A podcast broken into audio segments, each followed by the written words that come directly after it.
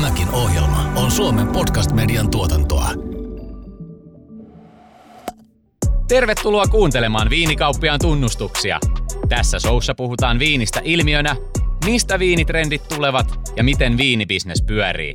Seuranasi ovat tänään juontajat Jeter Roosted, Viinitien Master of Wine Heidi Mäkinen sekä jakson vieraamme Chateau Carsanin viinitilaa Ranskan Bordeauxssa pyörittävä Nea Pärilund, jonka kanssa puimme viinituotantoa koskevia myyttejä. Onko Nean arki pelkkää romantiikkaa? Poimitaanko rypäleet käsin? Onko tammitynnyri ainoa oikea kypsennysastia? Muun muassa näihin kysymyksiin saamme kohta vastauksen. Ohjelman tarjoilee Viinitie. Niin, usein kuulee kyseltävän, että viinivalmistus on käsityötä alusta loppuun ja tämä onkin nyt sitten hyvää selvittää vai mitä Heidi?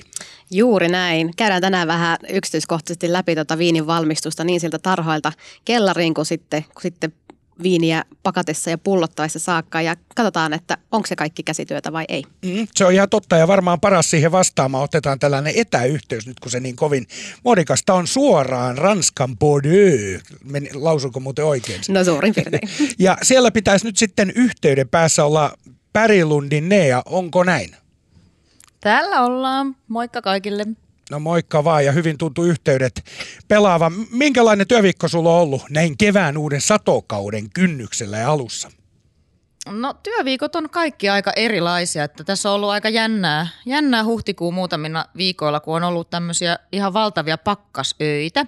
Siellä Suomessakin on kuulemma jonkun verran uutisoitu ihan ylellä asti, että Burgundiassa ja Bordeauxssa, Sampanjassa ja Roonessa on ollut aika kylmiä öitä, niin Täällä on kyllä stressattu ja, ja tota, koitettu suojella taas tätä tämän vuoden satoa, minkä, minkä on pystytty. Että katsotaan, mitä jää jäljelle. Ai ai ai, toihan kuulostaa tavallaan kallilta, että nyt hinnat nousee jo silmissä, kun siellä pakkaset paukkuu. Joo, no se on totta, että se kyllä voi vaikuttaa, tai tietenkin vaikuttaa hintoihinkin, mutta kyllä ehkä täällä enemmän se yleisfiilis, kun me ollaan kaikki niin kuin maanviljelijöitä. Jotenkin tuntuu aina, että suomalaisten silmissä tämä on semmoista romanttista. Ää, käsin poimitaan rypäleitä ja nautitaan auringonlaskuista. Mutta me ollaan maanviljelijöitä siinä, missä, siinä, missä muutkin ja, ja kyllä meille se sato on niin kuin valtavan tärkeä. Että, että ehkä tämä covid on vaikuttanut aika ikävästi, kun ravintolat on kiinni myys, niin kuin tähän viinin myyntiin yleisesti. Ja nyt mulla on useita naapureita, jotka on kyllä aika – aika surullisia ja itse asiassa valitettavasti jo yksi naapuri päätti, että hän, hän tota, viimeistä kertaa korjaa satonsa tänä vuonna, että sitten laittaa pillit pussiin. Oho. Ai ai ai, toi kuulostaa kamalta. Sä oot tietysti ostotarjouksen hänen tiluksistaan tehnyt jo. sä, joku lopettaa ja sä laajennat, näinhän se välillä menee. Katsotaan, mun hepat tarvitsisi kyllä vähän lisää laiduntilaa, että ainakin siihen voisi vois ottaa vähän hehtaareita. Selvä. Hei, millaisia eh, viinejä sä ne juot vapaa-ajallasi? Joo, mä, mä oon tottunut ehkä suomalaisena siihen, että on niin paljon viinejä saatavilla, että on, on ehkä suomalaisille kuluttajille se on mun mielestä ihan mieletön etuoikeus, että on päässyt, päässyt maistamaan kaikenlaista, niin, niin aika monipuolisesti. Tykkää juoda nyt tällä hetkellä ehkä semmoisia kepeitä punaviinejä Burgundista ja Jurasta. Ja vähän kyllä kaipaa ehkä myöskin sitten saksalaisia ja itävaltalaisia viinejä, että täällä paikallisittain tosi huonosti saa ulkomaalaisia tuotteita – Okei, olisin voinut kuvitella, että se Bordeaux on sun oma suosikkialue, kun siellä nyt sitten majaasi pidät, mutta näin ei välttämättä ole vai? Niin, no se on varmaan vähän sama kuin, että jos, jos on maitotilallinen, niin juoko maitoa päivittäin. Näin, että ei, ei. ei tota, tulee maistettua tosi paljon työn puolesta omia viinejä ja nautin niistä kyllä, mutta eipä niitä vapaa-ajalla kyllä paljon tuu, niin kuin harrastettua. No mutta se on hyvä, että sä mainitsit tuossa äsken tuon saksalaisen viini, että ne on sun suosikkia, kun meillähän on tänään tässä saksalainen viini lasissa. Eli tämä on tämä Viinitien oma viini tuolta seitsemän äh, köynnösrivin palstalta Saksan ja Ranskan rajalta Faltsista, eli Rajaniminen Riesling-rypäleestä valmistettu valkoviini. Pääsit vähän Bordeauxssakin maistelee saksalaista viiniä. Ai, ai, ai. Kyllä, tekee, tekee hyvää ja ihanaa vaihtelua vähän, että saa Rieslingiä myös lasiin. Selvä, mutta me mennään tuohon meidän, meidän itse agendaan tästä viinin valmistamisesta, kun tosiaan väite on se, että se on käsityötä alusta loppuun saakka ja viinirypäle poimitaan käsin. Poimitaanko ne nykyään käsin vai miten tämä prosessi oikein tapahtuu? No kyllä suurin osa maailman rypäleistä poimitaan koneellisesti ja se on kyllä ehkä yksi semmoisia suurimpia myyttejä, mitä mä huomaan – Bordeaux ehkä on myöskin sellainen niin kuin arvostettu alue ja Bordeaux ympärillä on sellainen tietynlainen kupla, mikä mun mielestä on vähän hassua jopa, että täällä kaikki viinit on arvokkaita, kalliita, käsin tehtyjä. Ja, ja tota, mä oon sellaisella alueella täällä Bordeauxssa, me ei tehdä mitään Grand Cruta, vaan, vaan tota, ollaan täällä Bordeaux kukkoloilla, Côte de Bordeaux alueella, missä tehdään niin kuin hyviä hintalaatuisuudeltaan passeleita viinejä. Meidän tilalla kaikki poimitaan käsin, se on niin kuin meidän lähtökohta ja se on myöskin meille semmoinen ylpeyden aihe, millä me erotutaan niin kuin naapureista. Mutta tässä on 250 tilaa tässä meidän appellaatiossa, eli tässä tuota, alkuperä luokituksessa tavallaan, enkä tiedä ketään muuta, joka poimisi kaiken käsin kuin me. Aika mielenkiintoinen pointti. Miten sitten kuluttajana ei voi tietää, tai onko mitään tapaa tietää, että onko viini, minkä ostaa alkosta, niin onko se käsin poimittu vai, vai koneellisesti? Mistä kertoo se viinin hintapiste sen, tai mikä sen kertoo? Joo, no eihän se periaatteessa kerro, ja mäkin olen nyt vasta itse ymmärtänyt, että se, sitä pitää itse niin kuin painottaa meidän vaikka omassa viestinnässä, tai kirjoittaa se niin kuin etiketteihin, että ihmiset sen tietäisi. Mä luulen, että se on vähän sama – samanlaisia niin kuin oletusarvoja viiniin kohdistuu tosi paljon. Me ajatellaan jotenkin, että luomuviinit on vaikka laadullisesti parempia kuin tavalliset konventionaaliset viinit, tai se, että käsin poimitut on jotenkin paljon kalliimpia kuin koneella poimitut. Ne on kaikki valintoja, mitä tuottaja tekee, ja, ja sitten se on tavallaan niin kuin sit viestinnästä, markkinoinnista oikeastaan niin kuin ehkä enemmän kiinni. Mä jotenkin itse koen sen käsinpoiminnan niin, että se, meille se on, niin kuin, se on puhdas laatupointti. Että me halutaan, niin kuin, meillä on tosi tärkeää, että se al, niin kuin, raaka-aine on priimaa ja me saadaan se vaan sillä käsinpoiminnalla niin kuin varmistettua, että ei mene yhtään huonoja rypäleitä tankkiin. Mutta pakko sanoa, että kyllä, kyllä sitä vähän kun pistää paperille ja rupeaa laskemaan niin kuin sitä kustannusta ja kun ajattelee, miten hyvin ne koneet tänä päivänä työskentelee. Siis on on koneita, joissa on semmoiset optiset sorttaajat, jotka niinku video, jokainen rypäle menee semmoisen video linjaston läpi ja se kone poistaa sitten semmoisella puhaltimella ne huonot rypäleet. Mutta eikö ne joillakin alueilla tavallaan se koneellinen poiminta on sitten taas, niin kuin se on niin kuin, toki paitsi on tehokkaampaa, niin se on myös nopeampaa. Ja kun mietitään jotain tämmöisiä kuumia alueita, sanotaan vaikka just joku Yhdysvalloissa Kalifornia, niin siellä pystytään koneellisesti poimimaan yöllä aamuyön tunteina, mm. ää, milloin ihmiset välttämättä ei suostus lähteen tarhoille, niin paljon nopeammin rypäleet ja silloin ne saadaan myöskin viileinä sinne, sinne kellarille. Mm. Juuri näin. Ja meillä on ongelma se, että me ei nähdä aamulla, että sadonkorjuus vasta kahdeksalta aurinko nousee, niin me ei nähdä ennen sitä, niin eihän sieltä saisi niinku kaikkea poimittua. Ja sitten siinä on vielä semmoinenkin, että pakko sanoa, kun on 20-30 ihmistä tarhoilla, niin siellä on jokaisella vähän oma dynamiikka, kaikki ei tule keskenään toimeen. Koneella ei ole koskaan krapula, kun se lähtee hommiin aamulla, mutta poimijalla saattaa olla. Just näin. Harva ehkä tulee ajatelleeksi, että viinin makuun vaikuttavat kasvuolosuhteet, kuten sääolosuhteet, kasvupaikka ja köynnösten ikä. No mitäs mieltä saat siihen väitteeseen, että parhaat viinit tulevat rinteeltä? No on mä kyllä aika pitkälti sitä mieltä. Meidän parhaat tarhat on myöskin rinne, rinnetarhoja. Riippuu toki rinteistä, että jos ne on, jos ne on väärään suuntaan orientoituneet, niin silloin sille ei ole niin paljon merkitystä. Mutta kyllä niin kuin mitä parempi tämmöinen sun exposure, niin kuin auringon saanti sillä tota, köynnöksellä on, niin sitä, sitä kypsempiä ja upeampia viinejä sieltä pystytään tekemään. Ja eikö rinteissä on myöskin se hyvä puoli, että siinä yleensä se maaperä on vähän niin kuin ohuempaa, kerrokset on ohuempia ja sitten tavallaan köynnöksen tai viiniköynnöksen juuret pystyy pureutumaan niin kuin useamman tyyppisen maaperän läpi, kun se pintamaa itsessään on vähän, vähän ohuempi, niin se pääsee tavallaan sinne syvälle niin kuin mineraalipitoiseen maaperään, jossa on myöskin ehkä varastoituneena sitä vettä. Joo, se on myös totta.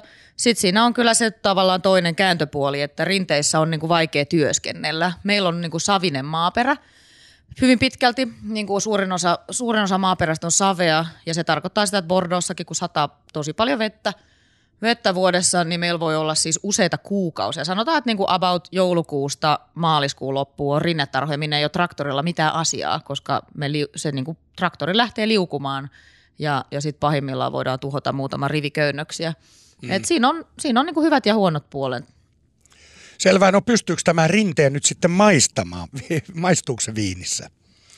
Vaikka tämmöinen lounaisrinne tai mikä se paras rinne nyt ikinä onkaan? No se on hyvä, se on hyvä kysymys. Mä luulen, että, että ehkä niinku, tämä on kaikkien viinitekijöiden yleispitoinen vastaus, kun kaikilla on uniikit ja ja tota, ainutlaatuiset tarhat ja palstat, mutta että kaikki mikä viinissä maistuu, niin sehän on ihan valtavien niin kuin, sattumusten ja monien niin kuin, iso summa oikeastaan kaikkea. Oli se sitten se rinne, siellä maistuu se mikroilmasto, se mikä sen niin kuin, köynnöksen raaka-aine on, millä juurakolla se on, mikä klooni siinä on, mikä se lajike on.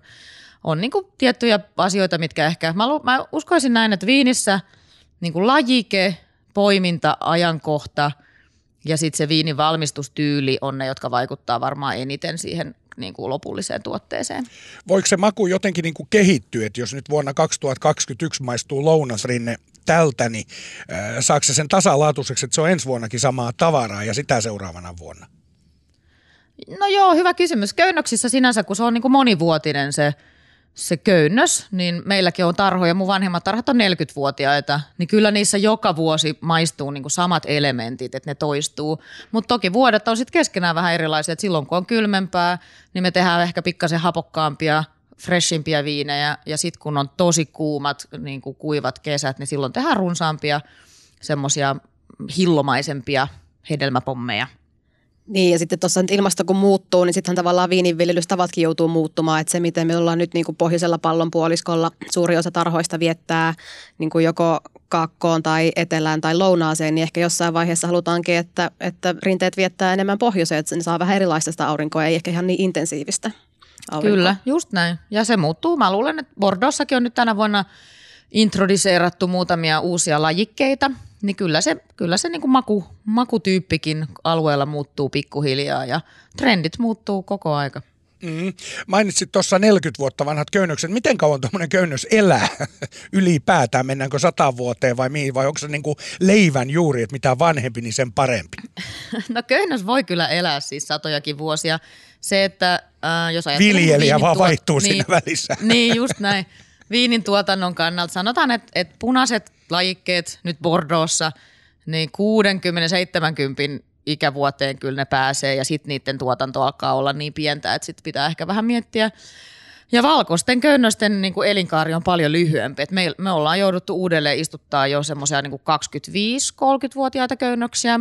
Että sitten niillä on omat ongelmansa ihan niin kuin meillä ihmisilläkin, että tulee – tulee sa- sairauksia ja, ja ne vanhenee ja sitten täytyy jossain kohtaa pistää vaihtoon vaan kaikki. Miten se muuten tapahtuu? Ihan mielenkiinnosta. Otatko sä siitä pistokkaa vanhasta köynnöksestä ja työnnät sen maahan vai käytkö torilla ostamassa vähän lajiketta lisää? Miten se prosessi niin kuin menee? Joo, Kyllä, kyllä se prosessi menee niin, että kun halutaan repästä joku tarha irti, niin otetaan moottorisaha käteen ja tota, ajetaan ne, Kevyet ne, tota, ke, ke, siitä kaikki niin kuin maan päällä kasvava osuus pois ja sitten joudutaan, se on ihan valtava duuni, me joulukuussa revittiin juuria yhden hehtaarin alueelta. Juuret menee siis todella syvälle ja olisi syytä, että pääsisi niin kuin mahdollisimman paljon niistä eroon, niistä vanhoista juurista, etenkin jos on ollut jotain vaikka tämmöisiä trunk disease-tyyppisiä sairauksia – ja sitten ihanteellisesti mäkin annan olla kaksi, kolme tai neljä vuottakin niin kuin kesannolla sen tota, palstan, niin että mulla hevoset laiduntaa siinä päällä ja, ja annetaan tavallaan sen niin kuin maan levätä. Ja sitten mä menen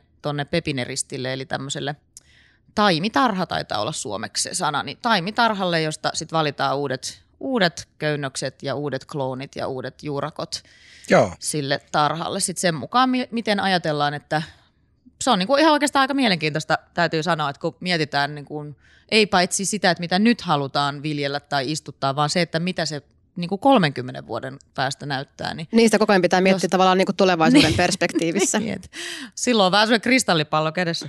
Miten sä tota, niin kuin näet ton, kun tosi usein sanotaan, että etenkin vanhat köynnökset tuottaa aina parempia kuin nuoret, niin näetkö sä niin tuossa tavallaan väitteessä totuuden perää? No kyllä mä näen siinä paljonkin totuuden perää. Kyllä niin kuin vanhemmat köynnökset tuottaa sanotaan tasalaatuisemmin konsentroituneempaa, niin kuin laadukkaampaa tavaraa. Et mulla, mulla niin kuin nuorista köynnöksistä ö, tulee hyviä viinejä, mutta jos ajattelee vaikka sitä, mulla on tapana niin kuin tehdä paljon kaikkia kokeiluita, mutta mä tykkään pitää tavarat, niin kuin lajikkeet erillään ja satsit erillään. Ja mä aina pistän nuoret köynnökset, niin kuin mä pidän ne erillään, ne viinierät, käymiset ja muut. Niin kyllä se niin kuin maistaa jo siitä nuoresta köynnöksestä tehdystä viinistä, että se ei ole niin pitkän makunen, se ei ole niin intensiivinen – ja kyllä se sitten vaikuttaa. Tämä on kaikki semmoista kiertoa, että nytkin kun ollaan istuttamassa uusia köynnöksiä, niin pitää olla varovainen, ettei muuta sitä kokonaisuutta kertaheitolla liian paljon, jotta se viinin tyyli sitten pääse muuttumaan. Mm. Selvä, siirrytään nyt sitten kellariin ja viinin valmistukseen. Missä kunnossa ne ja sun jalat on nimittäin? Väite on sellainen tänä päivänäkin, että viinirypäille poljetaan aina jaloja, se jos joku on kova homma. Kyllä. Tarvii, tarvii melkein räpylät, jos haluaa jaloin polkea, tuota, niin että se olisi teho, tehokasta hommaa. Aika tota vähän. En, olen muutaman kerran eläessäni hypännyt johonkin ämpäriin ja vähän polkassu, polkassu rypäleitä, mutta ei täällä meillä päin ainakaan, se ei kuulu enää asiaan. Kyllä, kyllä rypäleet murskaa laitteet ja sitten sen mehun pressaa pressit, semmoiset puristimet – No onko se jotenkin muuttunut viinityylit siitä ajasta, kun tämmöistä tehtiin niin kuin ennen kuin poljettiin jaloin, niin onko nyt tämmöiset niin kuin automatisoidut prosessit, niin onko ne jotenkin niin kuin parempia tai huonompia? Onko, se, onko viinit nykyään puhtaamman makuisia sun mielestä tai no, miten se vaikuttaa? Joo, kyllä mä oon ihan varma, että viinit on puhtaamman makuisia. Jos ajattelee ihan missä tahansa tavallaan maataloudessa tai teollisuudessa, että onhan kehitys kehittyy ja, ja homma menee koko aika eteenpäin. Ehkä varsinkin nyt, jos ajattelee tässä Bordeaux-kontekstissa, niin aikanaan niin kuin viinit tehtiin ihan valtavan isoiksi ja tanniinisiksi. Täällä tehtiin paljon niin kuin tosi ronskeja punaviinejä ja se johtuu myös siitä, että pidettiin niitä rankoja niin kuin osana sitä viininvalmistusta. Et nykyään ehkä sitten paitsi tämän niin kuin kehittymisen myötä ja teknologian myötä, niin on, on opittu myöskin pitämään Ähm, kellarit niin kuin puhtaampina, niissä on vähemmän ehkä bakteereita tai tämmöisiä ongelmia käymisen suhteen ja muuta, mutta sitten myöskin tehdään, niin kuin, mä sanoisin, että tehdään niin kuin juotavampia viinejä. Ainakin se näkyy täällä omalla alueella selkeästi, että viinit on tehty juotavaksi eikä kellaroitavaksi. Hei sen verran pakko kysyä, tämä nyt menee pikkasen väitteen ohi, mutta nyt kun siellä on suomalainen sitten viiniä viljelemässä Bordeaux-alueella, niin miten ne paikalliset suhtautuu sunhun, kun tulee, tai ylipäätään ulkomaiset, nyt ne tulee ja vie meidän viinitarhat ja tekevät kallista Joo. viiniä ja heiltä viedään perinne. Vähän niin kuin tällainen niin kuin ylipäätään maailmassa on nyt kauheasti tämän kaltaista keskustelua, että tullaan jostain muualta ja viedään sitten joko työpaikat tai naiset, kun riippuu kontekstista. Joo, kyllä. Kyllä meidän, meihinkin on suhtauduttu aika, aika tota, sanoisin niin kuin kysyvin, kysyvin katseen silloin, kun mun isä on tullut tänne. Se oli 90. Meillä oli, tai hänellä oli niin kuin ajatus tuoda vähän tämmöistä uuden maailman teknologiaa ja meillä oli australialainen viinintekijä 12 vuotta niin kyllä silloin, kyllä silloin ihmeteltiin, että miten, miten voi olla, mutta konteksti oli myöskin todella paljon niin kuin klassisempi, jotenkin traditionaalisempi silloin, että kyllä Bordeauxssa on tänä päivänä jo tosi paljon ulkomaalaisia. Me ollaan oltu täällä niin pitkään, että me ollaan ihan paikallisia ja, ja mä oon jatkuvasti niin kuin tekemisissä. Istun tuolla meidän – syndikaatihallituksessakin nykyään, kun on, on paikallinen. Että, mutta kyllä mä näen sen, niin kuin miten ulkomaalaisia, varsinkin tänä päivänä on paljon kiinalaisia Bordeauxssakin, niin kyllä heihin vielä suhtaudutaan vähän, se on niin kuin jopa outoa vähän suomalaiselle, että miten se on niin ää, semmoista rajoittunutta se ajatus. Haluatko enemmän irti viinistä? Viinitien Grand Cruun jäsenenä saat ensimmäisenä tiedon mielenkiintoisista pieneristä – viinimaailman parhaista löydöistä ja viinitapahtumista. Liity osoitteessa viinitie.fi. Jatketaan seuraavaksi juttua hiivasta. Viinin aromeista suurin osa muodostuu käymisprosessin aikana, johon tarvitaan hiivaa. Viinipiireissä hiiva on ollut iso puheenaihe. Kumpi on parempi viinin valmistuksessa, rypäleiden pinnoilla sekä viinikellarissa elävät villihiivat vai viiniin lisättävä teollisesti valmistettu hiiva. Hei Nea, mä olisi kiva kuulla sun mielipide, kun viinipiireissä tuntuu, että tosi paljon nykyään puhutaan niin kuin hiivasta, jolla se viini valmistetaan. Puhutaan tosi paljon siitä, että onko sinne lisätty hiivaa tai onko se, onko se niin kuin tavallaan kellareissa ja rypäleissä luonnollisesti kasvava hiivakanta, jolla se viini käytetään. Niin onko sun mielestä tästä hiivasta tehty vähän liiankin iso kysymys vai onko se relevantti keskustelun kohde ja, ja keskiössä ihan syystä? Mikä sun näkemys tähän hiiva-asiaan on? Joo, um, en mä tiedä. Mä en, itse en koe, että sitä, ehkä mä en ole sit niissä viinipiireissä, kun ei ole. En koe, että siihen nyt olisi liikaa paneuduttu.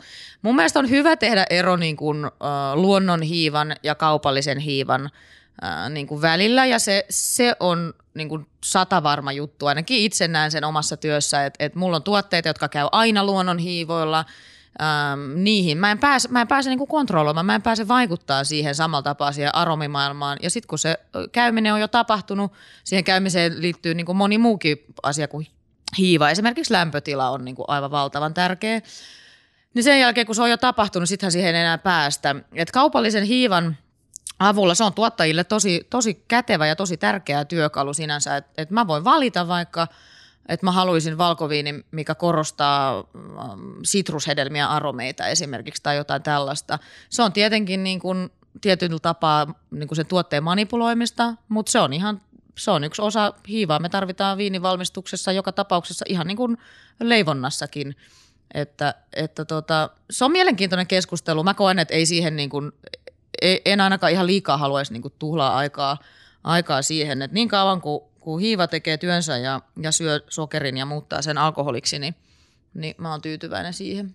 Mutta onko se niinku tavallaan, kun sä sanoit, että sulla osa viineistä käy luonnollisella hiivalla ja osa sitten sillä mm. kaupallisella hiivalla, niin jännittääkö sitten se, kun se käy luonnollisen käymisen, silloinhan sulla on vähemmän kontrollia siihen viinin käymiseen ja lopputulokseen, niin jännittääkö sua jotenkin se, että mitä niistä viineistä sitten tulee? No joo, kyllähän se aina on semmoinen tietynlainen epävarmuus. Et meillä esimerkiksi roseviini, Tota, Karsani Rose on about ainoja, ainoita viinejä, joka käy kaupallisella hiivalla, koska mun täytyy saada se tosi nopeasti niin kuin pulloon. Et me, me myydään aina Rosea niin kuin kesällä loppuun ja sitten syksyllä kun korjataan uusi sato, niin mä haluaisin se jo tammikuussa markkinoilla, kun sitä ruvetaan kyselemään. Ja siitä syystä se kaupallinen hiiva tulee valituksi, koska se hoitaa sen homman niin kuin varmasti kotiin. Mutta luonnonhiivalla joskus mun pitää odottaa niin kuin sadonkorjuuta seuraavaan kesään – että lämpenee, jotta jotkut tynnyrit käy loppuun. Että et jos siellä on ollut vähän laiska, laiska luonnollinen hiiva ja se ei teekään sitä hommaa. Ja kyllä se saattaa sitten vaikuttaa viiniinkin, ei välttämättä niin kuin, äm, pelkästään hyvällä tavalla, jos ei se viini, viini käy. Mutta sanotaan näin, että esimerkiksi vielä sitten niin kuin luonnollisella hiivalla, kun tiedän, että mä haluan tehdä jotain viinejä luonnon hiivoilla, niin mä pidän kyllä niistä tosi hyvää huolta. Mä koitan monitoroida tarkasti tätä fermentaatiota ja pitää niitä niin kuin optimaalisessa lämpötilassa esimerkiksi, jotta se luonnonhiiva pääsee niin kuin mahdollisimman hyvin tekemään sen työnsä loppuun. Siinä on ehkä vähän enemmän hommaa viinintekijällä sitten vaan. Viinitiloja ajatellessa moni saattaa nähdä mielessään valtavat tammitynnyrit. Mikä on tammitynnyrien rooli tänä päivänä? Joo, mainitsit tuossa tynnyrit, niin seuraava väite onkin hauskanen, että viinit valmistetaan aina tammiastioissa. Onko näin? No ei se ole niin. Kyllä Voi tehdään ei. viiniä. Voi ei. Viiniä tehdään, viiniä tehdään terästankeissa, muovitankeissa, savisissa amforoissa, betonitankeissa. Ihan mm. melkein missä tahansa. Jos, jos sä otat ämpärin ja teet kotiviiniä, niin sitä voi valmistaa siinäkin. Niin, teräs on varmaan sitä nykypäivän kotkotusta ja tullut korvaamaan tota tammi. Kumpi on muuten parempi, kummasta itse viinisi mieluummin joisit? Öm, no se vaikuttaa, tai riippuu viinistä oikeastaan, että meillä, meillä suurin osa viineistä tehdään edelleenkin tammitynnyreissä, tai ainakin ne käyvät, käyvät ja kypsyvät. Kaikki punkut melkein kypsyy tynnyreissä ja, ja suurin osa valkoisista myöskin. Öm, riippuu hyvin paljon niin kuin siitä viinityylistä. Mulla itsellä on niin kuin ajatus siitä, että mä tykkään, että viini maistuu viiniltä itseltään, että siinä maistuu se raaka-aine, se terruari, se niin kuin rypäle ja ei niinkään sit niin, että se on niin kuin, mm, tavallaan päälle liimattu semmoinen valtavan tamminen ä, aromimaailma. Et mä en käytä uusia tammitynnyreitä lainkaan. Me käytetään vaan semmoisia niin useamman viinin jo nähneitä tynnyreitä, jolloin niistä irtoaa vähemmän sitä tammisuutta siihen viiniin. Niin, niin että sillä on niin kuin kuitenkin merkitystä ja se myöskin viinissä maistaa. Joo, kyllä se viinissä maistaa. Tammitynnyrillähän on niinku tavallaan kaksi ä, tehtävää, joista toinen on se, ä, se tuo tannine ja, ja sitä makuprofiilia, ryhdikkyyttä siihen viiniin, mutta toinen on sitten mikrooksidaatio, eli puu on huokoinen materiaali. Et kun sä laitat tammitynnyriin, meillä on semmoisia 225 litrasia tynnyreitä, niin kun sinne laitetaan viiniä, niin se hengittää niin kuin kaikkialta. Et voi ajatella, että pikkuhiljaa ilma kulkee niin kuin siitä sen lankun läpi. Ihan niin kuin viinikorkkikin tekee tota, viinille, joka on pullotettu jo. Ja se mikrooksidaatio on valtavan tärkeä. Mun mielestä Ranskassa on tosi hyvä termi. Me puhutaan niin kuin vieillir, eli viini niin kuin vanhenee, kypsyy, ikääntyy. Ja, ja silloin semmoiset viinit, jotka on vaikka vuoden verran, mulla suurin osa viineistä, punaviineistä, kypsyy vuoden verran vanhoissa tammitynnyreissä, niin ne on silloin niin kuin helpommin juotavia ja, ja jotenkin niin kuin nautittavampia sen kypsytysajan jälkeen kuin mitä ne olisi, jos se olisi ollut vaikka terästankissa sen 12 kuukautta. Ne ja sulla on siellä myöskin noita savianforoita kellarissa, niin Joo tuntuu, että se on nyt aika semmoinen iso trendi, aika moni tuottaja on semmoisia käyttää. Niin miten sä innostuit tästä ja mitä sä oot nähnyt, että se savi, savi tuo siihen sun viiniin, kun sä kypsät, kypsytät viinejä niissä mä, astioissa? Joo, mä innostuin. Mulla on myöskin semmoinen niin natuviinibrändi, Charivari, ja mulla oli ajatuksena, mä halusin niin kuin kokeilla ja tehdä niin puhtaan, niin kuin autenttisen viinin kuin mahdollista. Sellainen, mikä mahdollisimman hyvin heijastelisi niin kuin sitä rypälettä, sitä raaka-ainetta – eikä niin, että siihen on sit lisätty yhtä, kahta tai kolmatta ainetta, tai että siinä maistuisi se tammitynnyri, tai se olisi jotenkin niin kuin pelkästään teräksessä valmistettu. Mä halusin saada sen, just sen mikrooksidaation, sen niin kuin hennon hapettumisen, mutta mä en halunnut sitä tammisuutta. Ja se amfora on itse asiassa huokoisempi materiaali kuin mitä se tammitynnyri on, niin mä hankin sitten ensin kolme ja sitten sen jälkeen kolme lisää. Mulla on kuusi semmoista terrakotta savesta valmistettu amforaastia. Niissä on kiva kokeilla. Se on, se on, niin kuin, se on viiniä puhtaimmillaan, mitä mä ainakin koen, että pystyn tekemään. Entä millaisia apuja lisäaineita viineissä käytetään? Kertooko etiketti aina kaiken sekä viinin sisällöstä että sen alkuperästä? Seuraava väite tavallaan nyt liittyy myöskin tähän, että puhutaan erilaisista apu- ja lisäaineista. Nämähän nyt tavallaan on sitten ainakin apuaineita, jollei, jollei kenties lisäaineet. Niin, ää, mitäs mieltä saat siitä, että viini on tehty vain ja ainoastaan rypäleistä? Tässähän sä vähän kerroit, että siinä on paljon muutakin. Joo, no riippuu tietenkin tuottajasta, että, että rypäle on, on niin kuin, äm, se on se pääraaka-aine – voi tehdä viiniä pelkästään rypäleiltä, just tämmöinen niin kuin alkuviini, natuviinimeininki, että käytetään mahdollisimman vähän mitään muuta, niin se on, se on tavallaan se, sen liikkeen, niin kuin se ajatus sen liikkeen takana. Kyllä viinissä, niin kuin, mä en nyt muista ulkoa, on varmaan toista sataa ainakin lisäainetta ja apuainetta. Niihin voi lisätä erinäköisiä entsyymeitä – voi lisätä happoja, sokereita, tanniineita. Nykyään voi laittaa, jos ei ole varaa ostaa vaikka tammitynnyreitä tai haluaa säästää siinä, niin voi laittaa sitä tammenmakua purkista siihen viiniin. Mutta sitten mulla ainakin menee tässä kohtaa nyt raja sitten niin kuin siinä, että mitä itse haluan tehdä. Niin. Että se viini on niin kuin mulle semmoinen, no se on sitä käsityötä, semmoista artesaanihommaa. Mulla on naapuri, jolla on yli tuhat hehtaaria ja ne tekee kaiken tämmöisellä niin kuin tehdas – tehdasmeiningillä ennemminkin. Sitten se on helpompaa ja, ja halvempaa, jos kaiken ottaa vaan purkista. Niin ja sitten tavallaan senhän on se niin näkökulma, että se lopullinen viinin, se halutaan tietynlaiseksi, että, että sullakin on enemmän tuommoinen ajatus siitä, että sä teet sitä, mitä sun niin kuin maa sulle antaa ja mitä ne rypäleet sulle antaa, kun sitten taas toinen lähtökohta on se, että halutaan tietynlainen lopullinen viini, Kyllä. tietynlainen formaatti ja sitten päädytään Joo. siihen, millä vaan päädytään. Joo, meidän Faija puhuu aina Coca-Cola-saatiosta, että hän, että hän ei koskaan halunnut niin kuin tehdä kokista – vaan että, että saa näkyä se vuosikertaero, saa näkyä, jos on erilaisia lajikkeita. Että, että kyllä meidän viineissä maistuu, maistuu niin kuin se vuosi ja, ja se tuote itsessään, eikä, eikä sitten tehdä tosiaan mitään ylimääräisiä lisäyksiä meillä EU-sahan on pulloissa aina tämä merkintä, että sisältää rikkidioksidia tai sisältää sulfiitteja. Ja sehän on tämmöinen niin kuin viinin säilöntäaine ja ihan niin kuin muidenkin elintarvikkeiden säilöntäaine. Ja rikkidioksidia käytetään esimerkiksi kuivatuissa hedelmissä paljon enemmän kuin viinissä, mutta jotenkin viinin kohdalla siitä puhutaan paljon enemmän kuin, kuin ehkä sitten muiden, muiden elintarvikkeiden kohdalla. Niin sitähän on käytännössä kaikissa viineissä, mitä me nautitaan. Kyllä. Mä oon tota, mä, no me ollaan siis sertifioitu luomutuottaja ja teen tosiaan näitä natuviinejä, mutta mä oon kyllä aina ihan todella niin pro-sulfiitit. Me käytetään hyvin vähän, se, niin kuin mä koen, että sen verran vaan mitä tarvitsee, että ei niitä tarvitse sinne niin litratolkulla laittaa pulloihin, kun ei siitä ole mitään hyötyä. Mutta kyllä se pieni suoja-aine, ihan niin kuin sanoit, että, että sitä löytyy kaikista viineistä, kaikista muista tuotteista, se, että yhtä lailla hilloihin tai – mihin tahansa muuhun tuotteeseen, joka pitää niin kuin säilyä, säilyä tavallaan siinä purkissa tai pullossa astiassa, niin mä haluan ainakin tuottajana varmistua, että se on vielä hyvässä kunnossa sitten vuosien päästä, tai jos se vaikka matkustaa Hongkongiin tai Kaliforniaan tai niin kuin toiselle puolelle maapalloa, että se on, se on niin kuin hyvä. Kyllä mulla, mm. Mä jotenkin koen, että siitä sulfiittikeskustelusta on tullut tosi iso. Se on vähän hassua jopa, kun, niin kuin sanoit Heidi, niin kuivatut hedelmät. Tai joku, musta tuntuu, että Mäkkäri ranskiksissa taitaa olla kymmenen kertaa enemmän ehkä sulfiittia kuin mitä viineissä. Eikä se ole mitenkään, ei me siitä, ei kukaan sano, että siitä tulee pään, pääkipeäksi tai, tai tämmöistä.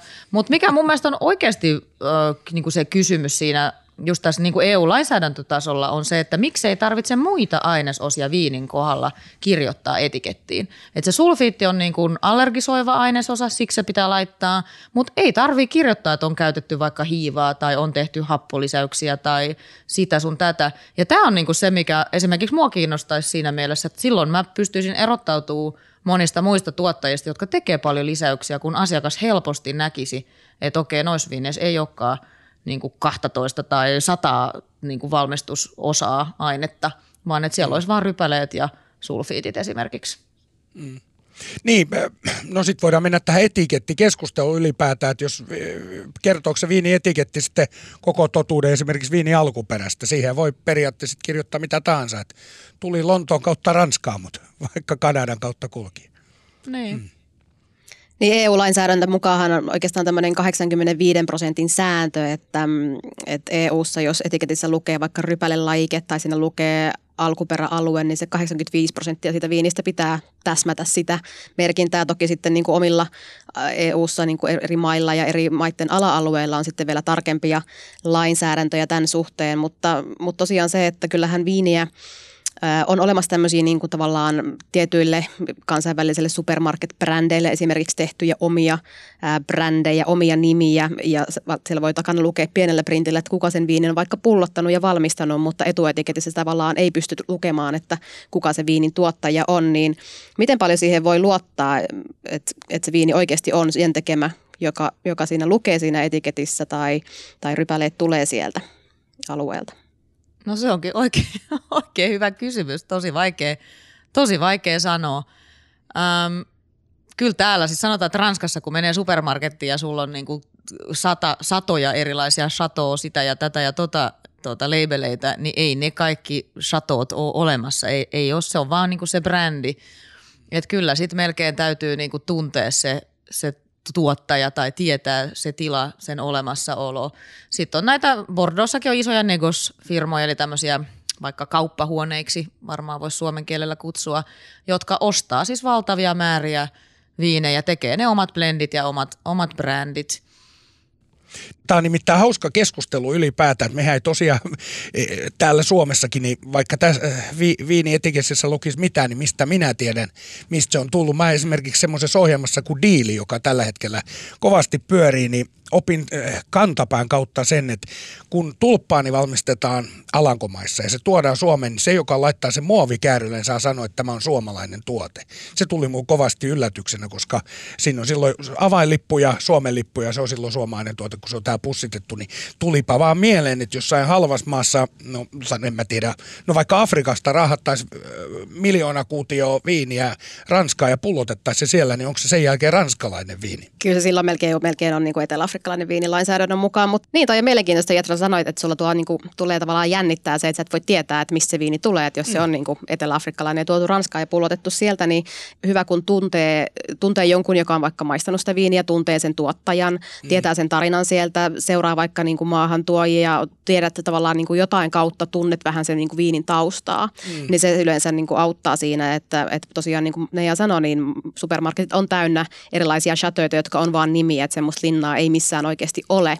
niin tavallaan just se, että sä voit, sä voit vaikka niin kuin esimerkiksi viinitien sivuille mennä katsomaan ja lukea sieltä niin kuin koko tuottajan tarina ja mitä kaikkea se tekee, nähdään ihan pullomäärät, mm. ää, vuosituotannon ja noin poispäin, niin tavallaan se ehkä vaatii vähän taas sitä niin kuin itse opiskelua ja lukemista ja sitten tiettyjen lähteiden niin kuin niihin luottamista. Mm, kyllä, kyllä.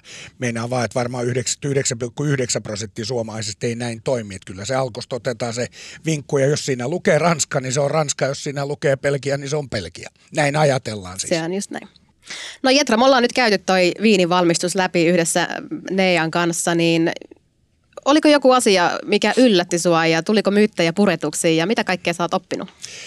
No Nea purki aika montakin myyttiä ainakin meikälä, meikäläisen päässä. Mä oon jotenkin niin romanttinen, että mä olisin halunnut vieläkin ajatella, että nyt poljetaan jaloillaan viiniä ja on semmoinen hyvä meininki, koko kylä kokoontuu yhteen ja siinä poltellaan suitsukkeita ja otetaan vähän viiniä ja näin poispäin. Mutta toi prosessi ylipäätään ja, ja keskustelu siitä, että mikä siihen makuun niin kuin vaikuttaa itse sen rypäleen lisäksi, että onko se lounaan se rinteeseen ja mikä maaperä siellä ja paljonko sataa ja kuiv- se kuivuuden on mä oon niin kuin ymmärtänytkin, että jos on tosi kuiva, niin silloin on pirulliset viljelyolosuhteet tai, tai näin, mutta kyllä tässä tosi paljon tuli, että kiitos vaan Nea valtavasti. No eipä kestä. Hei Nea, mistä sun, mistä sun tekemisiä voi seurata lisää, jos sitä on kuullut kuulijat kiinnostuneita? Joo, eli meillä on siis meidän perhetila Chateau Karsin, äh, ihan suomalaisittain lausuttuna C-A-R-S-I-N, niin, niin meidät löytää Instagramista ja Facebookista ja mistä muualta. Me on nyt tehnyt tämän vuoden – kun on tätä covid-arkea, niin me tehdään kaikenlaisia Instagram-livejä, niin pääsee kurkkaamaan vähän vaikka köynnösten, köynnösten kasvua ja semmoista mukavaa, niin sieltä varmaan kaikista helpoita. Ja toki saa sitten ottaa ihan yhteyttäkin, jos tulee jotain kysyttävää, niin mä aina mielellään suomalaisten kanssa vaihdan kuulumisia. Saako tulla käymään sitten, kun, sit, kun pääsee taas reissaamaan? Ja... Saa tulla ehdottomasti. Siis normaalivuotena meillä käy satoja suomalaisia vieraita – ja nyt mä oon innostunut tässä covid-karanteenissa. Mulla on kuulkaa täällä on luontopolut ja kotieläinpihat ja nyt me remontoidaan tässä tänä vuonna tuommoista niin majataloa. Et ensi vuonna toivottavasti meillä on jo sitten majoitusta, että voi tulla vaikka viikoksi tänne viinitilalle sitten lomalle. Mä voin antaa sun pienen vinkin markkinoinnista, koska Suomi on tietysti varmaan sullekin tärkeä alue markkinoida, niin tällähän tehtiin niin, että oliko se nyt sitten Lidili vai Prisma, niin siihen laitettiin kamera, joka kuvasi tätä kassa, kassa tätiä tai naista työskenteli, niin sähän voisit työntää semmoisen kamera siihen viiniastiaan ja ihmiset sais katsoa, kun viini kypsyy. Joo, ja kommentoit tähän kenttään. Astiassa ei paljon tapahdu, mutta mä just katoin kuule pari päivää sitten tuommoisia, mulla on kanoja ja ne kanat on tuolla niin kuin viinitarhoilla, niin mä ajattelin, että mä teen semmoisen viinitarha-liven, että sit voisi katsoa niin kuin vuorokauden kaikkina aikoina, että kuka siellä tallustelee, että onko se työntekijät vai maalaiskanat vai mitä? Tai mä sudet, tiedä, niin kuin meiltä Tai Espoossa. sudet, niin. Mun täytyy katsoa, että antaako mun työntekijät luvat, jos mä nauhoittelen niiden tekemisiä, että tuleekohan sanomista. Kiitoksia kovasti. Kiitos paljon keskustelusta. Hei kiitos, oli ihan mahtavaa olla mukana. Ei muuta kuin terkkuja Bordoosta ja... Moi moi. Moi moi. Moikka. Tämä oli Viinikauppiaan tunnustuksia podcastin avauskauden toinen jakso. Seuraavassa jaksossa puhutaan siitä, mitä viinikriitikko tekee ja miten sellaiseksi tullaan. Seuranamme on toimittaja ja viinihörhöksi itsensä tituleeraava alan asiantuntija Antti Rintahuumo. Tämän sarjan tarjoili Viinitie. Jos pidit sarjasta, muista seurata sarjaa Spotifyssa tai tilaa show Apple Podcastista. Nähdään ensi kerralla.